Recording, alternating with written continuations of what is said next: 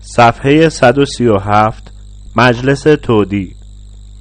وقتی من و آقای فهمیده وارد حیات وسیع دخانیات شدیم ساعتی از شب گذشته بود و جماعت دو پشته و سه پشته کیپ هم ایستاده بودند. هوا بد جوری سرد بود و درختان شاخه های لختشان را از روی نرده ها به حیات آویخته بودند. ماه درست بالا سر ما بود و حسابی همه جا را روشن می کرد با وجود این دور تا دور محبته چراغهای زنبوری پرنوری کار گذاشته بودند. من و آقای فهمیده آخرین نفری بودیم که وارد شدیم.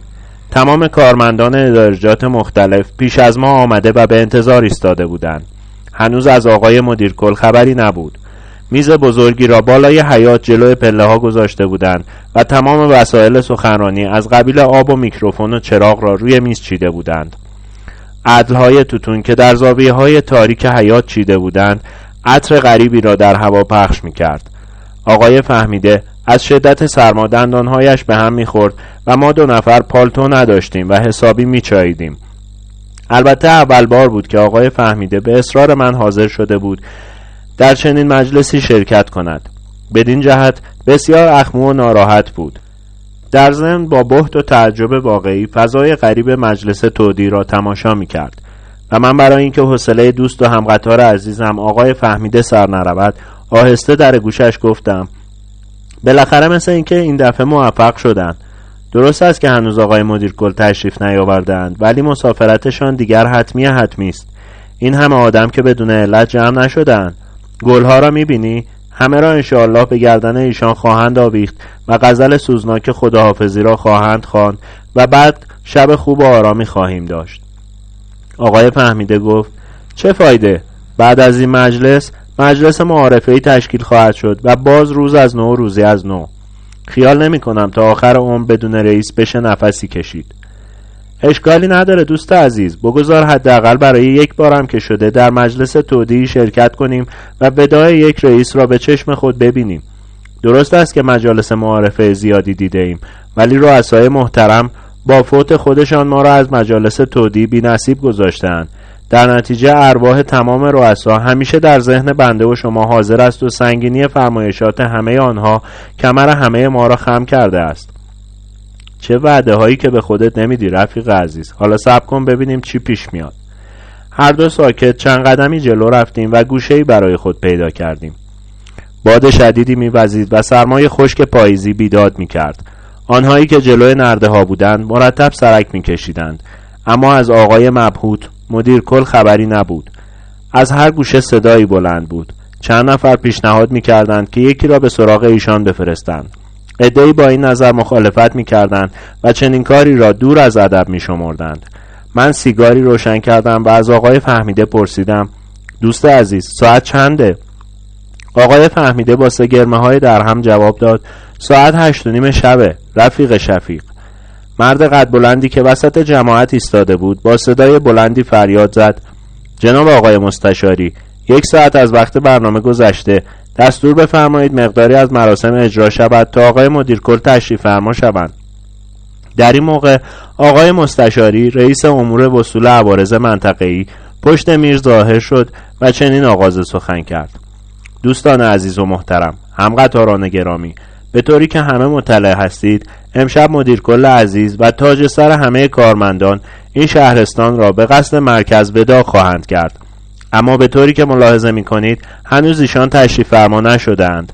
هوا دارد سردتر می شود و خیال می کنم نور ما هم کمتر شده و شاید این انتظار خدای نکرده بعضی ها را خسته و کسل بکند.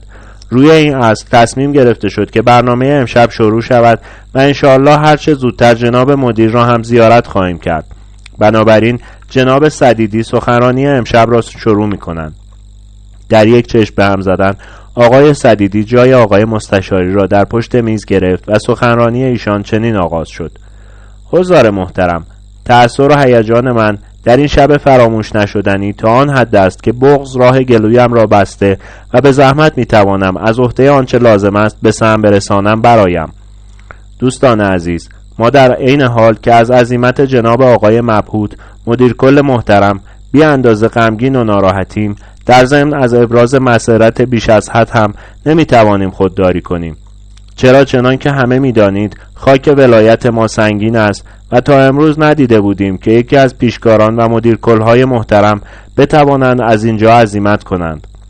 خوشبختانه امشب جناب آقای مدپوت سالم و سلامت شهر ما را ترک می کنند و شاید این اولین بار است که در تاریخ ادارجات شهر ما چنین حادثه ای پیش می آید من همین الان به یاد مرحوم جناب آقای سرخوش مدیر کل محترم هفت سال پیش افتادم.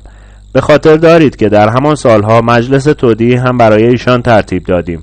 اما از وقت بعد ایشان گرفتار بیماری مهلکی شدند و پیش از آن که شهر ما را ترک کنند عجل به سراغشان آمد و ترتیب سفر ایشان را جور دیگری داد و ایشان عوض پایتخت به سرای سعادت و باغ جنت شتافتند.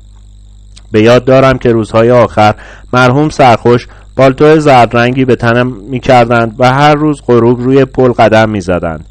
من به نیابت از طرف تمام همقطاران همان لحظه ها روی پل ظاهر می شدم و احوالی از ایشان می پرسیدم. ولی ایشان همانطور که روز به روز لاغرتر و نحیفتر می شدند مشکوکتر و مزنونتر هم می شدند. هر روز با تردید بیشتری از روز قبل با بنده برخورد می کردند و من ترس را در چشمان ایشان می دیدم. چرا که با دیدن من خود را جمع جور می کردند و یقه پالتو را بالا می زدند و چشمانشان به دو می افتاد. سه روز پیش از رحلتشان وقتی من به حضور رسیدم با عصبانیت اصا را بلند فرموده داد زدند برو ملعون برو من با پای خودم خواهم آمد. این همه به پیشواز من نیا. من ابتدا معنی این حرف را نفهمیدم ولی بعدها متوجه شدم که مرحوم سرخوش مرا با اسرائیل عوضی گرفته بودند. خنده و قهقهه همقطاران عزیز مانع از آن شد که آقای صدیدی به صحبت ادامه دهند. چند لحظه ای گذشت و در تمام مدت آقای فهمیده بیخ گوش من قرولند می کرد چه مرگت بود برادر که منو کشیدی اینجا؟ الان تو خونه نشسته بودیم و یه لغنه نون با عرق کشمش میبلیدیم و آسوده هم بودیم. خنده ها که تموم شد آقای صدیدی به صحبت ادامه دادند. بله غرض از این صحبت این بود که خوشبختانه چنین حادثه ای برای جناب آقای مبهود پیش نیامده و ایشان در کمال صحت و سلامت شهر ما را ترک خواهند کرد.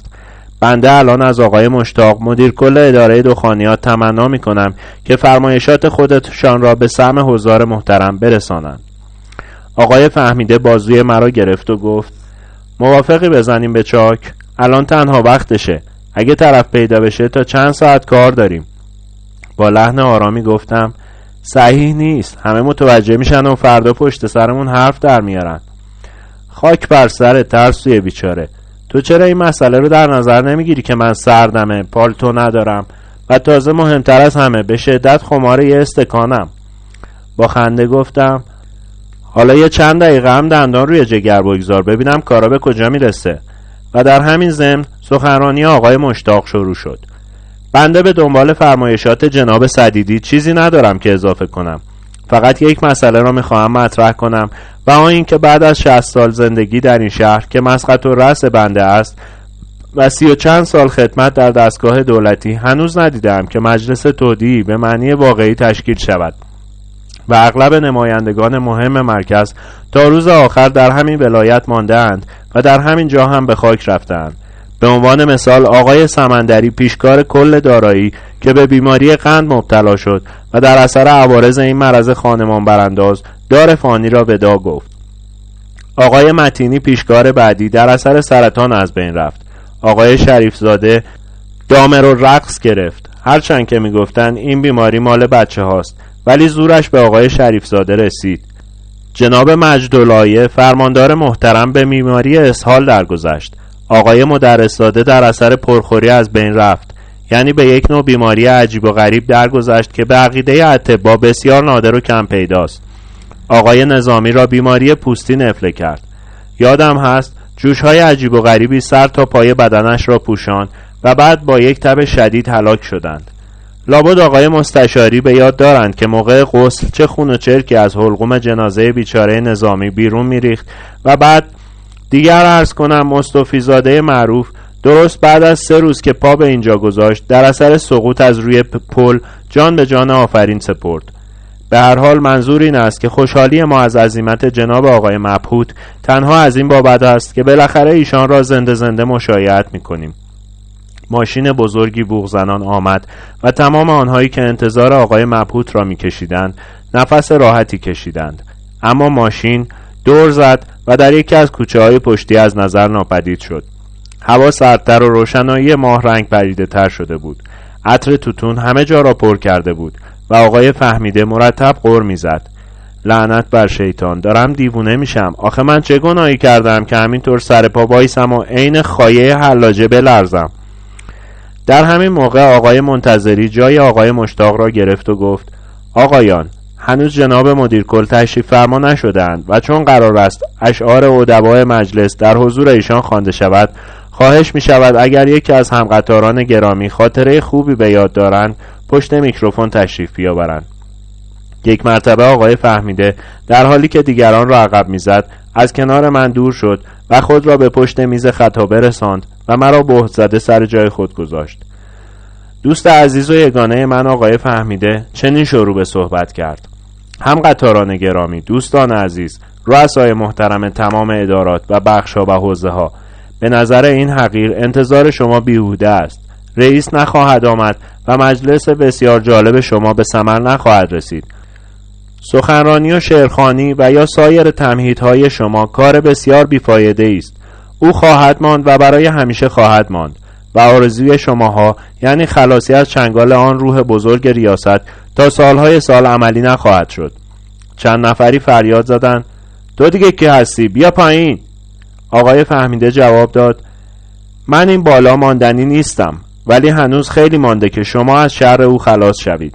در همین اسنا ماشین مدیر کل پشت نرده ها پیدا شد. مرد قد بلندی که همیشه وسط جماعت لول می‌خورد فریاد زد خیت شدی بابا. جناب مدیر کل بلی نعمت همه ما تشریف فرما شدند.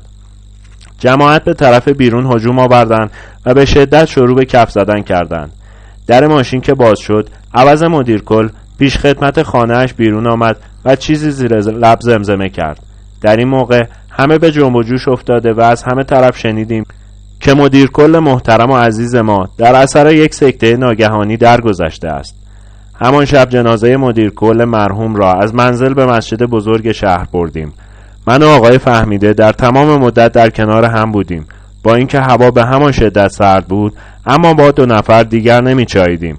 چند گیلاس زده بودیم و می توانستیم همه چیز را راحت تر تحمل کنیم. جنازه را روی ماشین گذاشته بودند. بی هیچ تشریفاتی. حتی گلهای داوودی در حیات دهخانیات بی صاحب ماند و کسی به فکرش نرسید که آنها را روی جنازه بریزد. ماه مرده و بیجان روی کوههای مغرب نشسته بود. هیچ کس حال و حوصله حرف زدن نداشت و من بعد جوری بی حوصله بودم بازوی دوست عزیزم آقای فهمیده را گرفتم و گفتم دیر وقت است عزیز نمی‌خوای برگردیم؟ برگردیم چه کار کنیم؟ برگردیم گیلاس دیگری بزنیم. آقای فهمیده در حالی که آسمان را نگاه می کرد گفت عجله نکن برادر شب بسیار دراز است و به این زودی ها آفتاب در نخواهد آمد. پایان